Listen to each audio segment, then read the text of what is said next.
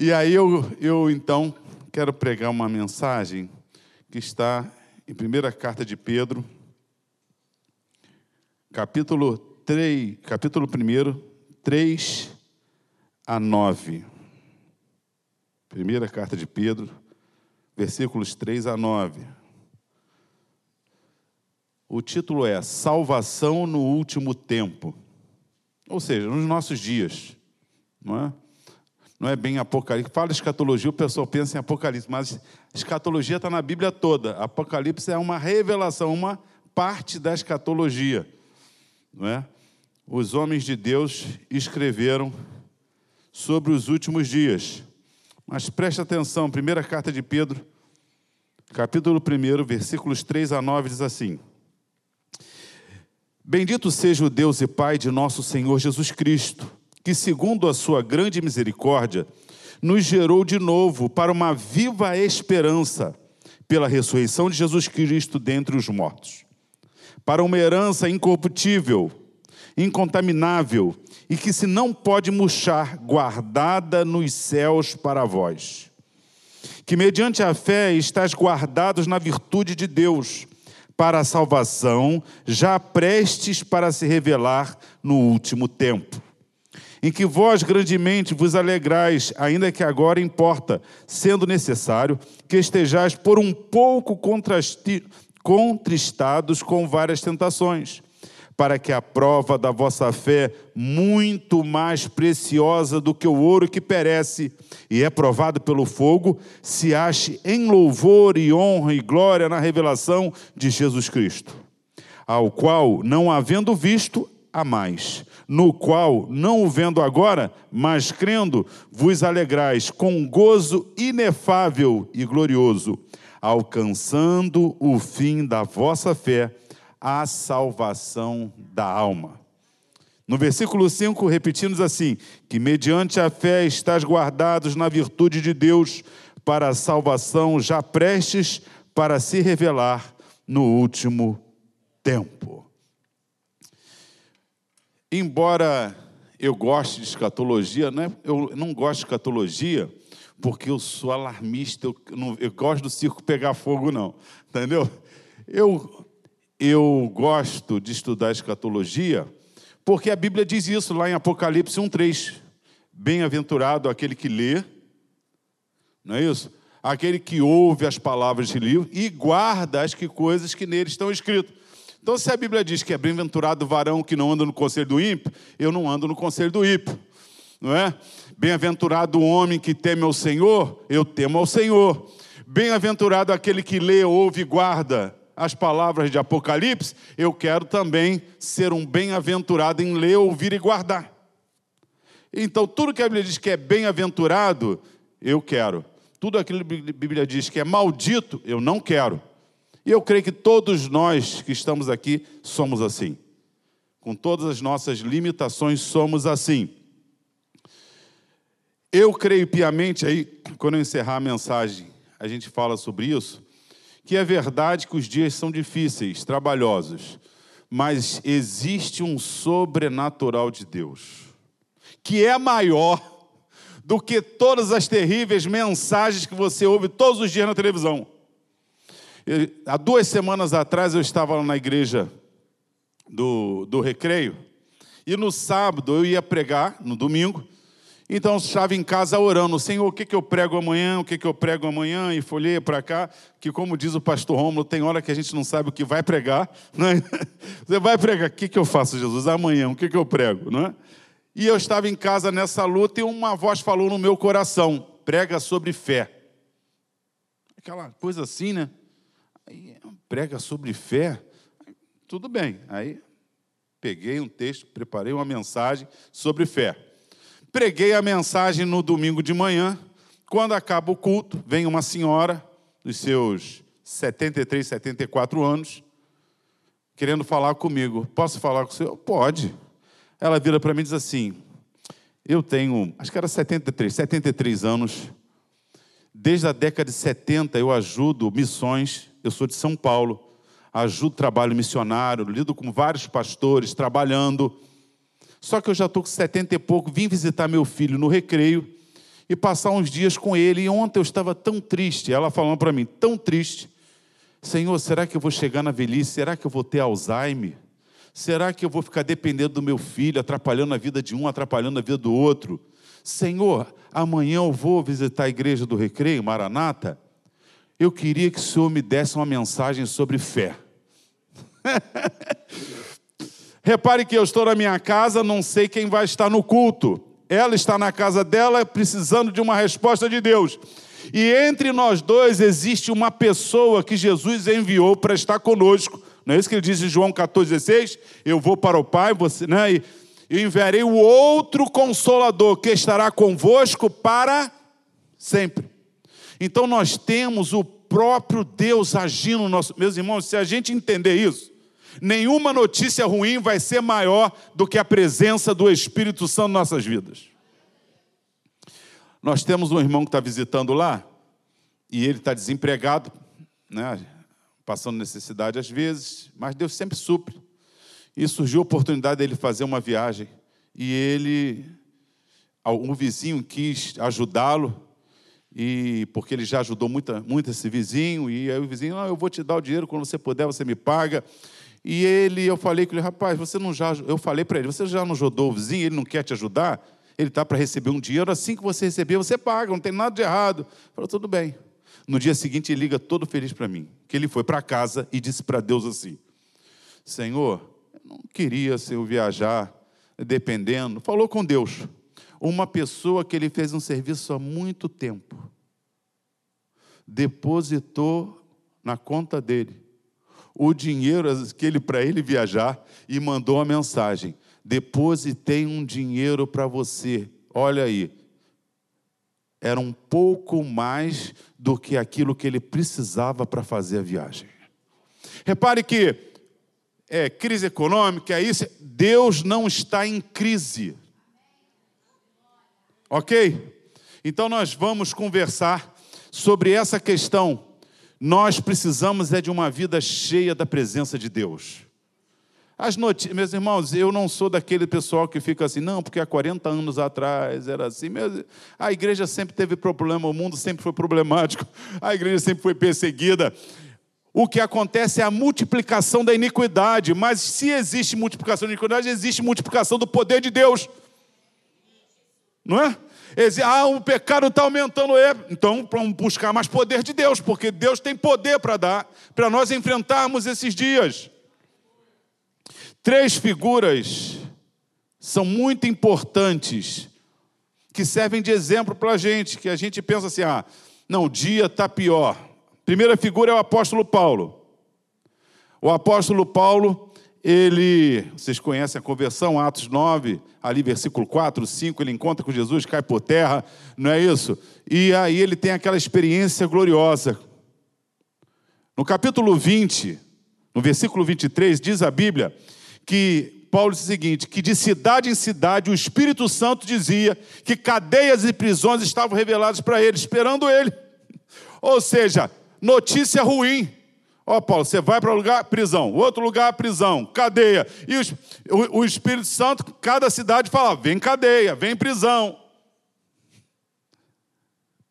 No versículo 28, então ele chama os presbiterianos e diz assim, apacentai o rebanho de Deus, o qual o Espírito Santo vos constituiu como bispo, que Deus comprou com o seu próprio sangue. No versículo 29, ele diz assim, porque eu sei que após a minha partida, lobos vorazes não pouparão o rebanho. Olha, Paulo partiu no ano 60 e pouco, ele já dizia, eu sei, enquanto eu estou aqui, eu encaro isso tudo. Eu vou lá contra o pessoal de Corinto, eu mando mensagem, eu entrego sobre os pecados das igrejas, eu estou combatendo, mas eu sei que quando eu partir, lobos vorazes não pouparão o rebanho. Então ele, lá em Timóteo 4,7, todo mundo conhece, ele diz, combati como combate, acabei a carreira, guardei a fé. Desde agora a coroa da justiça me está preparada, a qual o Senhor justo juiz me dará naquele dia, não somente a mim, mas a todos quanto amarem a sua vinda. Paulo foi fiel até o fim. Não teve vida boa. Só lê 2 Coríntios, capítulo 11, que você vai ver isso. Segunda personagem, e eu estou citando os três porque nós vamos falar sobre versículos dos três. Segunda personagem importante é Pedro. Pedro que recebeu aquela mensagem de Mateus 16:16, não é isso? Que diz ser filho do homem, tu és o Cristo, bem-aventurado és tu, Simão Barjonas, que não foi carne e sangue que tu revelou, mas meu Pai que está nos céus, não é isso? E tu és Pedro, e sobre esta pedra edificarei a minha igreja. Repare, Pedro andou com Jesus e foi chamado por Jesus para ter um papel importante na igreja. Em Atos 2,14 diz que quando o Pentecoste desce, Pedro se coloca de pé e vai pregar aquele sermão maravilhoso, lindo. E aí, quando Pedro escreve sua segunda carta, que ele fala de várias tribulações, versículo 18, capítulo 3, ele, em vez de estar amargurado com a vida, Paulo sofreu, está feliz. Combati o bom combate, acabei a carreira, a coroa me está... Pedro andou com Jesus, viu milagres no final da vida, em vez de estar amargurado com todas as perseguições, ele diz: crescei na graça e no conhecimento do nosso Senhor e Salvador Jesus Cristo. Como esses homens não têm amargura diante de todas as perseguições que eles passavam, porque a gente pensa, parece que a gente sofre muito, meus irmãos, a gente sofre nada. Eu vou para casa, vou pegar meu carro, vou passar no Recreio e pegar a família.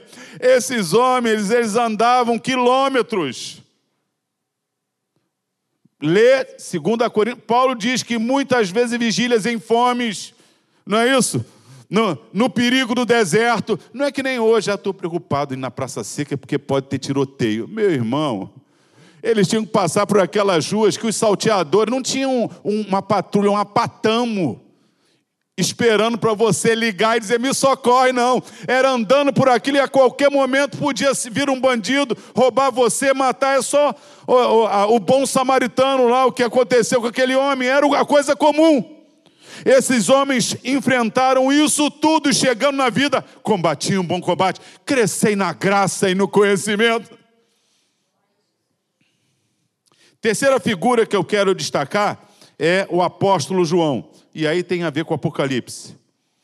O apóstolo João, lá em João, capítulo 21, versículo 21, diz a Bíblia que Jesus está batendo um papo com Pedro. Pedro, tu me amas? Aí está aquela conversa, né? E aí, no versículo 21, Pedro, em vez de cuidar da vida dele, vira aí para Jesus. E quanto a este? Nós sabemos que é João, né? E quanto a este, que vai ser? Jesus diz assim: se eu quero que ele fique até que eu venha, que te importa? Quanto a ti, segue-me. Ou seja, a tua vida com Deus não depende da vida do outro com Deus.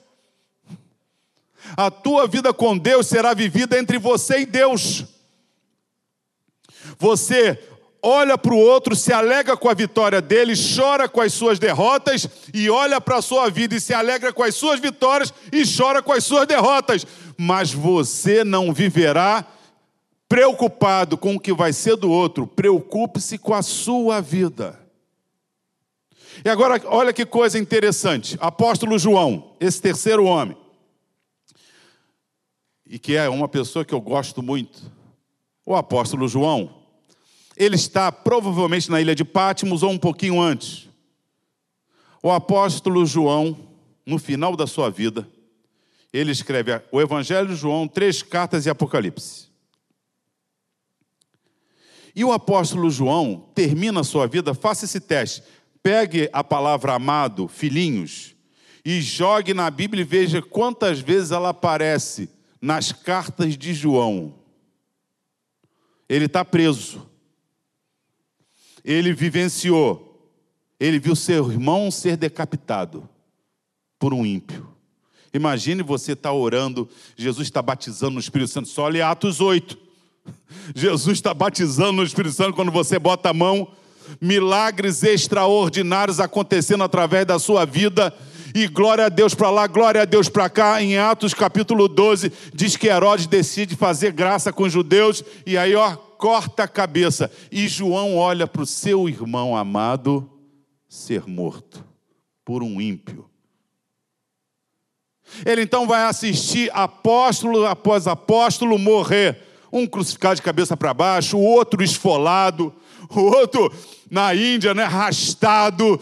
E ele vai vendo cada um deles morrer. Nero bota fogo em Roma, bota o nome dos cristãos. João está lá assistindo no ano 60 e pouco. Paulo morrer, Pedro morrer, os apóstolos morrerem. E daqui a pouco ele olha a sua cidade totalmente destruída, Jerusalém. E os judeus que ele cresceu junto, a tudo morto ou sendo levado. E aí ele então vai vendo a igreja ser assolada, entrando o helenismo, muitos gregos e romanos se convertendo. O que que acontece? Filosofia grega entrando no meio, né? O Logos, essas conversas todas. E aí João vê isso tudo. Em vez de João ser uma pessoa amargurada, filhinhos amados, se você ler a terceira carta de João, no versículo 2, ao amado Gaio, ele diz assim: Gaio, que seja próspera a tua vida e tenhas saúde, como próspera é a tua alma. Mas ele tá preso numa ilha, na ilha de Patmos. Ele está no meio do sofrimento, ele viu morte a vida toda, mas as mortes desse mundo não eram maiores do que a presença de Deus na vida de João. Você pode estar na cadeia, você pode estar sem dinheiro, você pode estar doente, mas você tem uma palavra de Deus para as pessoas. Jesus disse isso: quem crê em mim, como diz as Escrituras, do seu interior fluirão rios de água viva. Isso disse ele acerca do Espírito Santo, que lhes seria dado. João não está amargo. João não está amargo. A avó da minha esposa, acho que eu já contei isso aqui. Crente batista, nem entendia de batismo no Espírito Santo, de dons espirituais. Aí você vai visitar, eu ia com o André visitar, o Dudu sabe, né? Eles fazem muito culto no lar, e às vezes, quando eu estava namorando o André, eu ia no culto no lar. E aí chegava lá, a avó dela chamava Santinha. Dona Santinha me ganhou para Jesus. Dona Santinha me ganhou para Jesus. Dona Santinha me ganhou para Jesus. E aí a Dona Santinha era analfabeta. A Dona Santinha ia com o marido, que era uns 15, 20 anos mais velho. A Dona Santinha batia palma numa casa. A pessoa, coisa. Aí o marido, que sabia ler, lia o versículo da Bíblia. A Dona Santinha pregava e a pessoa se convertia. Aí a Dona Santinha, analfabeta, tinha diabetes, ficou cega e perdeu as pernas. A minha sogra que cuidava dela nesse momento da velhice. E aí os pastores iam visitar a Dona Santinha. E eles saíam de lá dizendo: eu vim visitar essa mulher para ter uma palavra para confortá-la, e a gente sai daqui confortado por ela. Guarde que eu vou te dizer, a presença do Espírito Santo é maior até que a doença.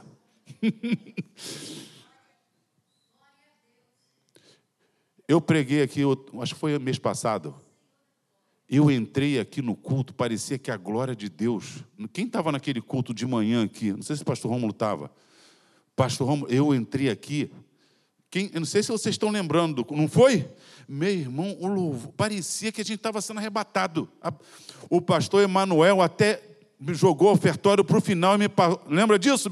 Prega logo aqui. Eu quase não consegui pregar com a presença de Deus. Fui para a igreja...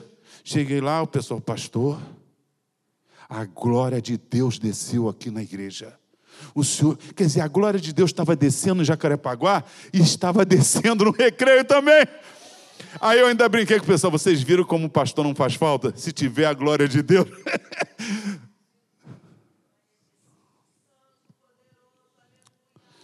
João, meus irmãos, chegou à velhice, mas chegou à velhice preso Poderia ser morto, dizem que ele foi jogado em caldeirão, não sei, de azeite, tal, mas não mataram, não sei. Uma coisa eu sei, João chegou à velhice desejando o bem para todas as pessoas. E ele diz em João 20, 31, aliás, 20 e 30, ele diz assim: muitos sinais foram feitos por Jesus, e estes foram escritos para que vocês creiam, ou que creiais, que Jesus é o Cristo, o Filho de Deus, e crendo tenhas vida em seu nome. Então ele está dizendo, olha só, quando Paulo e Pedro morreram, o evangelho foi, né, os cristãos foram dispersos. O que aconteceu segundo Paulo? Lobos vorazes entraram na igreja. Heresias, não poupar o rebanho. Deus pegou um homem e manteve 20 e poucos anos, ainda esse homem para trazer a revelação. Lembra de Pedro? Se eu quero que ele fique até que eu venha, que te importa? Ou seja, Pedro foi morto 20 e poucos anos, Deus, que não está preocupado com o tempo, aguarda 20 e poucos anos, chama João, vamos bater um papo, João? Eu quero revelar umas coisas para você. E João escreve a sua carta e ele diz que ele escreveu 7 sinais. Vocês conhecem os sinais, né, que ele escreveu, né? Atos 2, transformou água em vinho. Atos 4, filho do cura de um rei, do menino filho do funcionário do rei. Atos 5, paralítico lá no Betesda. Atos 6, multiplicação dos pães e Jesus anda sobre o mar. Atos 9, o cego de nascença. E Atos 11, Lázaro, no quarto dia ressuscitado. João pegou milhares e milhares de milagres e escolheu 7. Segundo alguns estudiosos, segundo os rabinos, alguns milagres só o Messias faria. Morto de quarto dia, cego, lembra? Nunca se ouviu falar que um cego de nascença foi curado. Alguns milagres, quando acontecessem, os judeus teriam que dizer: ele é o Messias. E quando João escreve, ele escreve para mostrar para eles, dizendo: olha só, esse é o Messias. Eu vou escrever 7 sinais para que vocês saibam que ele é o Messias, que ele é Deus, e que crendo vocês vão ter vida no seu nome. Lá em João, acho que é 12:42, diz: muitos sacerdotes criam nele, mas não o confessavam, porque amaram mais a glória dos homens do que a glória de Deus. João seleciona e faz alguns sinais. Escreve alguns sinais. Na sua primeira carta, eu gosto, quando ele abre assim, diz assim: o que os nossos, 1 João 1:1, o que os nossos ouvidos ouviram, o que os nossos olhos viram, o que nós contemplamos e as nossas mãos apalparam do verbo da vida. Ou seja, Cristo é real. Vocês estão vindo com essas filosofias, o logos isso, o logos aquilo, o logos isso aqui. Eu toquei nele, eu ouvi, os meus olhos viram ele, os meus ouvidos ouviram a sua voz. Ou seja, João está dizendo: eu tive uma experiência pessoal com ele. O nosso problema, meus irmãos, é que às vezes não temos experiências pessoais com Deus. Nós precisamos buscar uma experiência com Deus, uma vida com Deus, andar com Deus. E Deus vai movendo a nossa vida individualmente, com todas as dificuldades que temos. Deus vai fazer os milagres. Eu fui essa semana no oftalmologista. Vocês sabem que eu só enxergo de uma vista. Orei muitas vezes querendo ser curado, e chorei: Jesus, o Senhor curou fulano, eu creio também, me cura, Senhor. Botava a mão: Senhor, cura minha vista, e tal, aquelas orações todas. Orei, clamei, chorei, e Deus não me curou. E aí, os anos se passaram, acho que eu já contei essa história aqui, ou resumi. E aí, eu fui numa reunião, uma pessoa, a irmã mandou uma mensagem lá para um amigo, falou assim: ó, manda dizer para aquele rapaz que Deus disse que vai aposentar ele. Aí eu dei uma de Tomé, né? Eu falei assim: peraí. O Fernando Henrique aumentou mais não sei quantos anos. O Lula aumentou. Tem o Bolsonaro também que aumentou. Só se eu ficar doente com câncer, alguma coisa para Deus me aposentar. E aí, um amigo meu, que muitas vezes a gente orava junto, ele era muito usado assim, em cura, em expulsar demônio, tinha sido pai de santo da Quimbanda, se converteu, Jesus libertou ele, e Deus usava muito ele, a gente orava junto, muitos anos, nós perdemos contato. E eu estou em casa assim, liga para o Eliezer, liga para o Eliezer, liga para o Eliezer, e liga para o Eliezer, liga para o Eliezer, liga para o Eliezer. Não liguei, que não, o número que eu sabia de memória, ninguém mais tem telefone fixo, eles também não têm, eu não tinha o celular. Na quinta-feira, uma amiga em comum me liga. Eliezer acabou de falecer. Eu falei, meu, do nada infartou. Estava na varanda, infartou, morreu. Eu falei, Jesus. E eu a semana inteira para ligar para o Eliezer. E aquela van, liga para o Eliezer, liga para o Eliezer, liga para o Eliezer. Aí tudo bem. Fui ao enterro. Chego no enterro, vou falar com a Kelly. Chego, Kelly, meus sentimentos, querida, tal. Olha só, não sei o que aconteceu não, mas o Eliezer estava desde o início da semana querendo falar contigo. Ele disse que Deus revelou uma coisa a ele sobre você, sobre o teu ministério, que ele tinha que te falar. Aí eu já estava com sentimento de culpa, né? Eu falei, Jesus, eu tinha que estar de um jeito, pegar o carro e ir lá. Aí estou lá com ela, chega o Nem, Nem é Eliseu, o irmão dele. O Nem chegou, Nem meus sentimentos... Aliás, ela disse que não sabia o que era, que ele não comentou com ela. O Nem chegou e falou assim, olha, Eliezer conversou comigo semana passada e disse que Deus ia te parar porque ele queria você 100% na obra. Eu falei, como é que pode isso? Para aposentar, só milagre. Aí, meus irmãos, o Bolsonaro assinou a lei da visão monocular. Eu fui correr atrás para ter isenção no imposto, para comprar carro.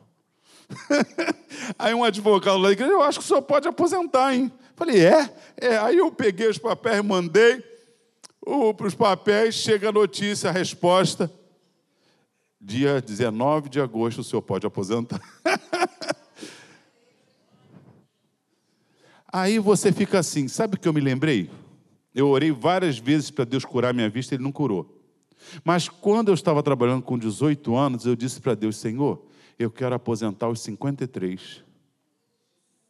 Eu fiz 53 anos, dia 25 de julho, e aposentei dia 19 de agosto.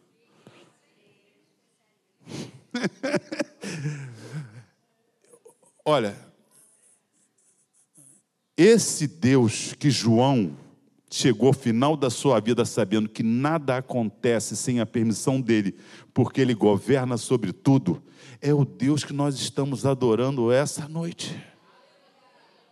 Quando a gente está no problema, a gente tem a sensação, meu Deus, o mundo acabou. Mas saia da situação e olhe de fora. Porque Paulo diz em 2 Coríntios 4, lá, 18, não é isso? Não atentando nós nas coisas que se veem, mas nas que não se veem, porque as que se veem são temporais, e as que não se veem são eternas. João, então, termina sua primeira carta, dizendo assim, versículo 19, sabemos que somos de Deus, e todo mundo está no maligno. No que é verdadeiro estamos, isso é, em Jesus Cristo, seu Filho. Este é o verdadeiro Deus e a vida eterna. Filhinhos, guardai-vos dos ídolos. João termina a sua vida crendo. Do mesmo jeito que Jesus é o Cristo, que Jesus é o Filho de Deus e que nele nós temos vida eterna. Então Jesus decide bater um papo com João, Apocalipse 1, e diz para ele, revelação de Jesus Cristo a seu servo João. No versículo 8 ele diz assim, eu sou o alfa, o ômega, o primeiro e o último, o que era, o que é, o que há de vir, o Deus Todo-Poderoso.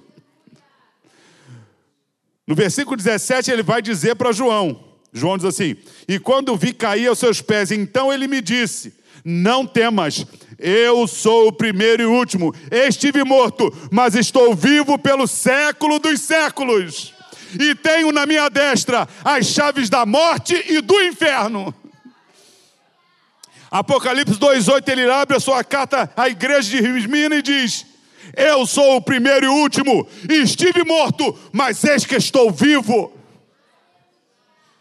Apocalipse 21,6, eu sou o alfa e o ômega, o princípio e o fim. Aquele que tem sede, vem a mim e beba de graça. 22,13, eu sou o primeiro e o último, eu sou o princípio e o fim, e eu sou o alfa e o ômega. João não está aprendendo só que Jesus está revelando o futuro, ele está sabendo quem Jesus é. Porque em Isaías 44, versículo 6, Jeová diz assim: eu sou Jeová, o teu Redentor, Jeová dos exércitos, o primeiro e o último, e fora de mim não há Deus. O livro de Apocalipse vai dizer 5 vezes: eu sou o primeiro e último. Meus irmãos, Jesus Cristo é Deus.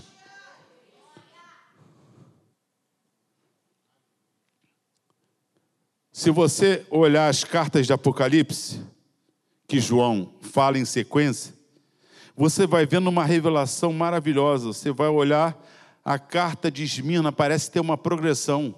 A carta de Éfeso, primeira carta, é uma igreja que o amor esfriou. É a igreja que João está vendo, porque é o primeiro século. É uma igreja que trabalhava muito, mas o seu amor tinha esfriado. Se você olhar da Esmirna, de 100 a 300, a Bíblia diz assim, a Esmirna diz assim: tu és pobre, mas tu és rico, terás tribulação. A igreja pobre, mas que era rica e viveu tribulação. Exatamente os imperadores até o 3º século.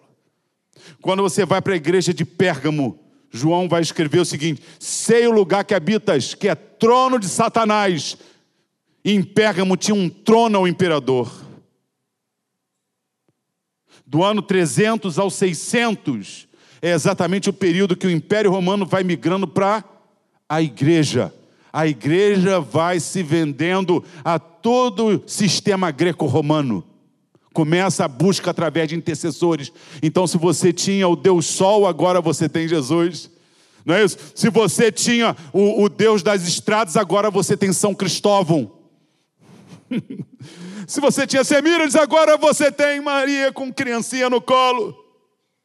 Aí você chega ao ano 600, 700, você vai ver a igreja de Tiatira. Olha, eu sei que você habita onde tem essa Jezabel, falsa profetisa que tem. Aí você pega do ano 600 a 1000, é quando a igreja vai criando um monte de doutrina e se prostituindo com os reis. Você vai do ano 1000 ao 1500, a igreja de Sardes. Tem nomes que vive, mas está morto. É exatamente nesse período em que a igreja começa a fazer inquisição, missa, celibato, as grandes heresias, até o ano 1500. Aí você chega de 1500 a 1900, igreja de Filadélfia. Tu és fraco, não é isso? Tem pouca força, mas eis que pus uma porta aberta que ninguém pode fechar. Exatamente nesse período que começam as missões mundial. E crentes para todo lado sendo perseguidos na Inglaterra, na França, na Alemanha, na Holanda. E crente está se espalhando para a Índia, para a China. Os grandes, pega o livro dos grandes missionários. Você vai desembocar onde? Exatamente nesse período. E a última igreja, a igreja de Laodiceia, uma igreja morna. Então muitos acreditam que é exatamente esses dias, embora eu ache que ainda tem muito crente avivado no meio dessa igreja. João conhece o futuro. Mas ele disse que nós somos salvos no último tempo. Então, meu querido, eu quero dizer para você o seguinte. Em 1 Coríntios 13, a partir do versículo 12, quando diz que nós conhecemos em parte, mas quando vier o que é perfeito, veremos ele face a face. Ou seja, quando Jesus vier, não vamos ver como um espelho, veremos como ele é. Ele diz assim: agora, pois, permanece a fé, a esperança e o amor, destes quais maior é o amor. Preste atenção, os últimos dias são dias de apostasia da fé. E a gente tem que tratar isso com naturalidade. E vigiando para a gente não cair nisso. 1 Timóteo, capítulo 4, versículo 1 diz: o Espírito expressamente diz, nos últimos tempos alguns apostatarão da fé, dando ouvidos a espíritos enganadores, doutrina de demônios. Sim, nós estamos nos últimos dias, mas os últimos dias começaram há 2000 anos. Quando o apóstolo Paulo morreu, o apóstolo Pedro morreu, o apóstolo João morreu, já surgiu heresia para todo lado, mas Deus sempre levantou homens cheios do Espírito Santo para resistir todo o mal. E quanto mais o último dia chega, crentes cheios do Espírito Santo terão que haver. Haverá na terra para vencer toda força maligna. Apostasia da fé. Vira e mexe, a gente olha alguém que a gente admirava, que apostatou da fé. Você olha assim, não acredito. Não é possível. Aquele homem, acho que ele não leu 1 Timóteo 4:1. Mas hoje nós estamos vendo, nos últimos dias, dia de apostasia, mas é dia que nós não cederemos. Hebreus 10:39. Nós, porém, não somos daqueles que retrocedem para a perdição, mas somos da fé para a conservação da alma. Não importa se o teu vizinho, ele saiu da fé, se o teu pastor que te batizou saiu da fé, você não vai sair da fé, porque você não é daquele que retrocede, mas daquele que prossegue para a conservação da alma. Os últimos dias, Jesus nos preparou, o apóstolo Paulo. Agora nós temos, enquanto ele não vier, três coisas: fé, esperança e amor. Alguns apostatarão da fé, mas nós não. Nós fomos alertados e estamos guardando a fé. Segundo grupo, está em 2 de Pedro, capítulo 3, versículo 3. Nos últimos dias surgirão escarnecedores, dizendo: quando será a sua vinda? Desde que os nossos pais dormiram. Os últimos dias são dias de apostasia da esperança. Muita gente mais não crê na vinda de Jesus. Eu, há um tempo atrás, li um pastor muito antigo, famoso, muito querido, ele dizendo que a vinda de Jesus é como o horizonte utópico. Quanto mais esse mundo melhora, mas isso é a vinda de Jesus. Ou seja, eu até concordo, se não existisse morte, vamos melhorar esse mundo e vamos viver eternamente. Acontece que existe um inimigo chamado morte.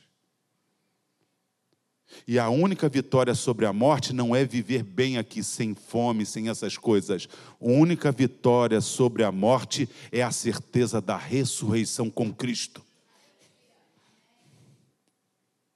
Apocalipse 22:17 diz assim: o Espírito e a noiva dizem, vem. E quem tem sede, venha. E beba de graça da água da vida. Ou seja, a noiva verdadeira continua esperando. Junto ao Espírito, o Espírito falando, ele vem. E a noiva diz, então eu quero me encontrar com ele. É verdade que os últimos dias são dias de apostasia da esperança. Mas se você tem Cristo e o mover do Espírito, a esperança está viva no seu coração. Quando você olha as notícias ruins, o que vai acontecer? O que vai acontecer é o que já aconteceu um monte de vezes. Cristãos foram perseguidos, tiveram que fugir de lugares. Mas o mesmo Espírito que estava no apóstolo Paulo, no apóstolo Pedro e no apóstolo João é o Espírito que está em nós. A Bíblia fala que nos últimos dias haverá apostasia do amor. Agora, pois, permanece a fé, a esperança e o amor. Timóteo 4:1, dizer que apostatarão da fé. Pedro 3:3, apostatarão da esperança da vinda do Senhor. E 2 Timóteo, capítulo 3, versículo 1, apostasia do amor. Os últimos dias serão dias trabalhosos, porque haverá homens amantes de si mesmos, amantes do dinheiro, parricidas, marricidas. Versículo 5, tendo aparência de piedade, mas negando-lhe a eficácia. O amor altruísta diminuindo. Aliás, isso diz lá, né, em Mateus 24:12, né? O amor de quase todos esfriará. Mas o amor altruísta, aquele amor que a mãe dava vida pelo filho, está sumindo. Está sumindo. Você tem crentes hoje que defendem o aborto. Uma vez eu conversando com uma menina crente, e aí ela disse assim, não, eu sou a favor do aborto. Eu falei, mas por quê? Porque eu tenho o direito de escolher o que faço com o meu corpo. Ah, eu digo, claro, quem é materialista não acredita, não é isso, em juízo, em nada. Eu acho que o materialista, para ele, é só um objeto que ele está matando. Mas um crente nascido de novo, que lê a Bíblia, que Levítico trata o bebezinho na barriga da mãe como sendo uma pessoa, se alguém esbarrasse numa mulher, fizesse uma mulher abortar, a vida dele seria ceifada. Para Deus, uma criança na barriga tem o mesmo valor de um adulto de 40, de 50 anos. Aliás, eu não entendo, porque os grupos que defendem que tem que soltar o preso, que tem que criar, diminuir pena, e aí diminui a pena se ele estuda, diminui a pena se ele faz não sei o quê, diminui a pena se não sei o quê, no final o cara pega 30 anos, mas cumpre 3. É o mesmo grupo que defende matar bebê indefeso. Quer dizer, uma criança que ainda não escolheu fazer o mal pode ser morta. E alguém adulto que escolheu fazer o mal, vamos dar bastante para ele? Vocês conseguem ver como o amor esfriou? Amante si mesmo. Eu me amo. A minha esposa, que envelheça sozinha. Eu me amo. Eu quero satisfazer os meus desejos. Pouco importa o outro. Oh, amor ao dinheiro. Avarento. Coisas valem mais que pessoas. Parricidas. Filhos que matam seus pais. Que matam suas marricidas. São dias que nós estamos vivendo? Sim, lá fora. Tem um amigo, ele, na metodista, eu era presbítero, ele era diácono. Se converteu. Sofreu, os pais viciados em drogas. Morava ali numa comunidade na Avenida Brasil, lá quase em Santa Cruz. E aí, o pai, de vez em quando, amarrava as irmãs 3 e ele nus no quintal, batia, espancava e deixava nu no quintal. Quando ele fez seus 17 anos, pegou força, ele encarou o pai botou ele para fora de casa, ele saiu de casa sem nada. Foi morar de favor, conseguiu estudar inglês, virou professor de inglês, teve um encontro com Jesus, foi trabalhar numa multinacional com cabista, aqueles cabos pesados, e aí com o inglês foi crescendo, virou uma pessoa bem-sucedida. Quem é que sustentava o pai e a mãe drogados que espancava ele? Que fazia compra para os pais, que comprava o gás, que ajudava as irmãs. É verdade que os últimos dias o amor vai esfriar, não do crente. Romanos 5:5 diz que o Espírito Santo derramou amor em nossos corações. Gálatas 5:22, o fruto do Espírito é verdade que nos últimos dias O amor está esfriando. Fora daqui, fora da tua vida. Na nossa vida tem que mover o amor de Deus. A apostasia da fé, a apostasia da esperança, a apostasia do amor. Mas há duas coisas também que diz dos últimos dias.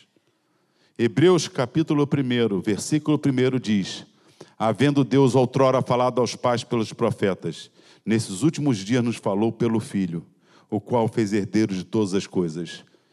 Jesus continua salvando. Hebreus 7:25 diz que ele vive para interceder por nós. Nesse exato momento, o sangue de Jesus continua eficaz. Vocês sabem que em João 19:30, quando Jesus está na cruz, e ele vai dizer aquela famosa palavra tetelestai, né, que é está consumado. Só que o tempo do verbo grego ali, tetelestai, teleo é fim, tetelestai é o verbo no tempo perfeito, que é algo que acontece no passado, cujos efeitos continuam no presente.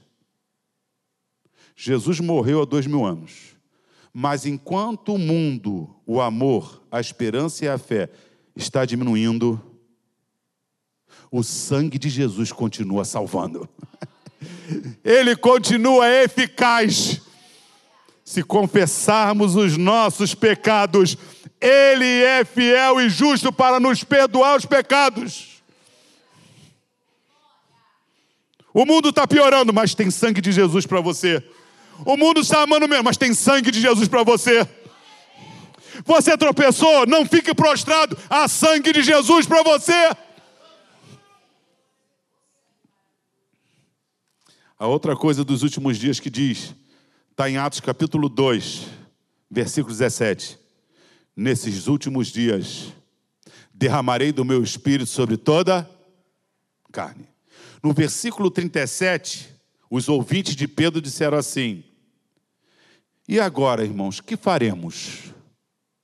No 38, então, Pedro diz assim: cada um de vós se arrependa, seja batizado para a remissão dos pecados e receba o dom do Espírito Santo.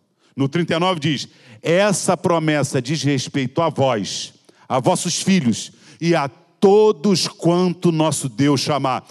2000 anos depois, na igreja Maranata de Jacarepaguá, tem sangue de Jesus para perdoar pecado e tem Espírito Santo para renovar as nossas vidas.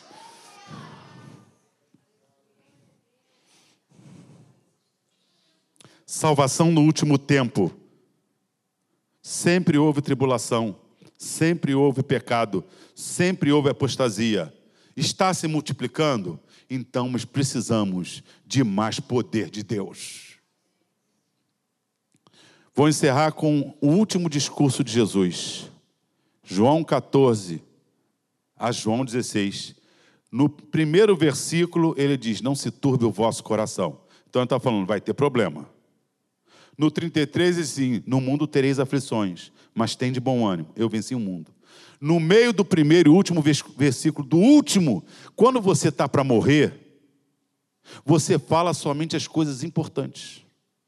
Se você tiver para morrer e chamar sua família, você vai falar aquilo que importa para eles para continuar. Jesus falou 5 coisas sobre o Espírito Santo. E eu quero falar, é verdade que nos últimos dias tem a apostasia da fé, da esperança e do amor. Mas nesses últimos dias tem sangue de Jesus e tem Espírito Santo. E Jesus disse em João 14:16, o Espírito Santo Consolador, o outro Consolador que estará convosco para sempre. A palavra outro ali é alós, ou alon, que significa outro da mesma natureza, diferente de héteros, que é natureza diferente. Jesus está dizendo, o que eu fui para vocês, o Espírito Santo continuará sendo. Assim como Jesus tinha a palavra certa para os apóstolos, tirava as suas dúvidas, aconselhava eles, o Espírito Santo está fazendo isso conosco. Ele é o outro Consolador que estará conosco para sempre.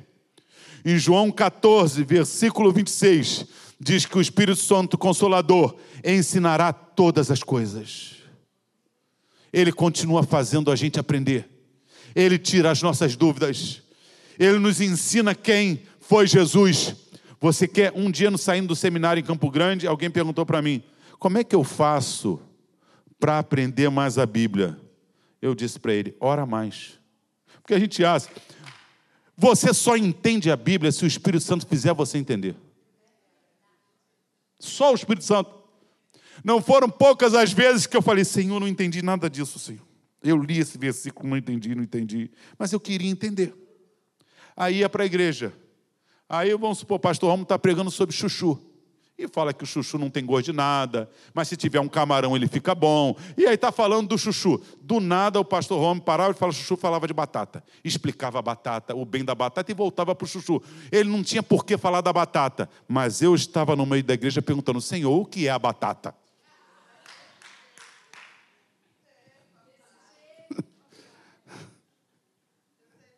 Aconteceu comigo. Eu fui pregar numa igreja que estava sendo inaugurada. E aí preguei, quando acabou, um rapaz foi aceitar Jesus.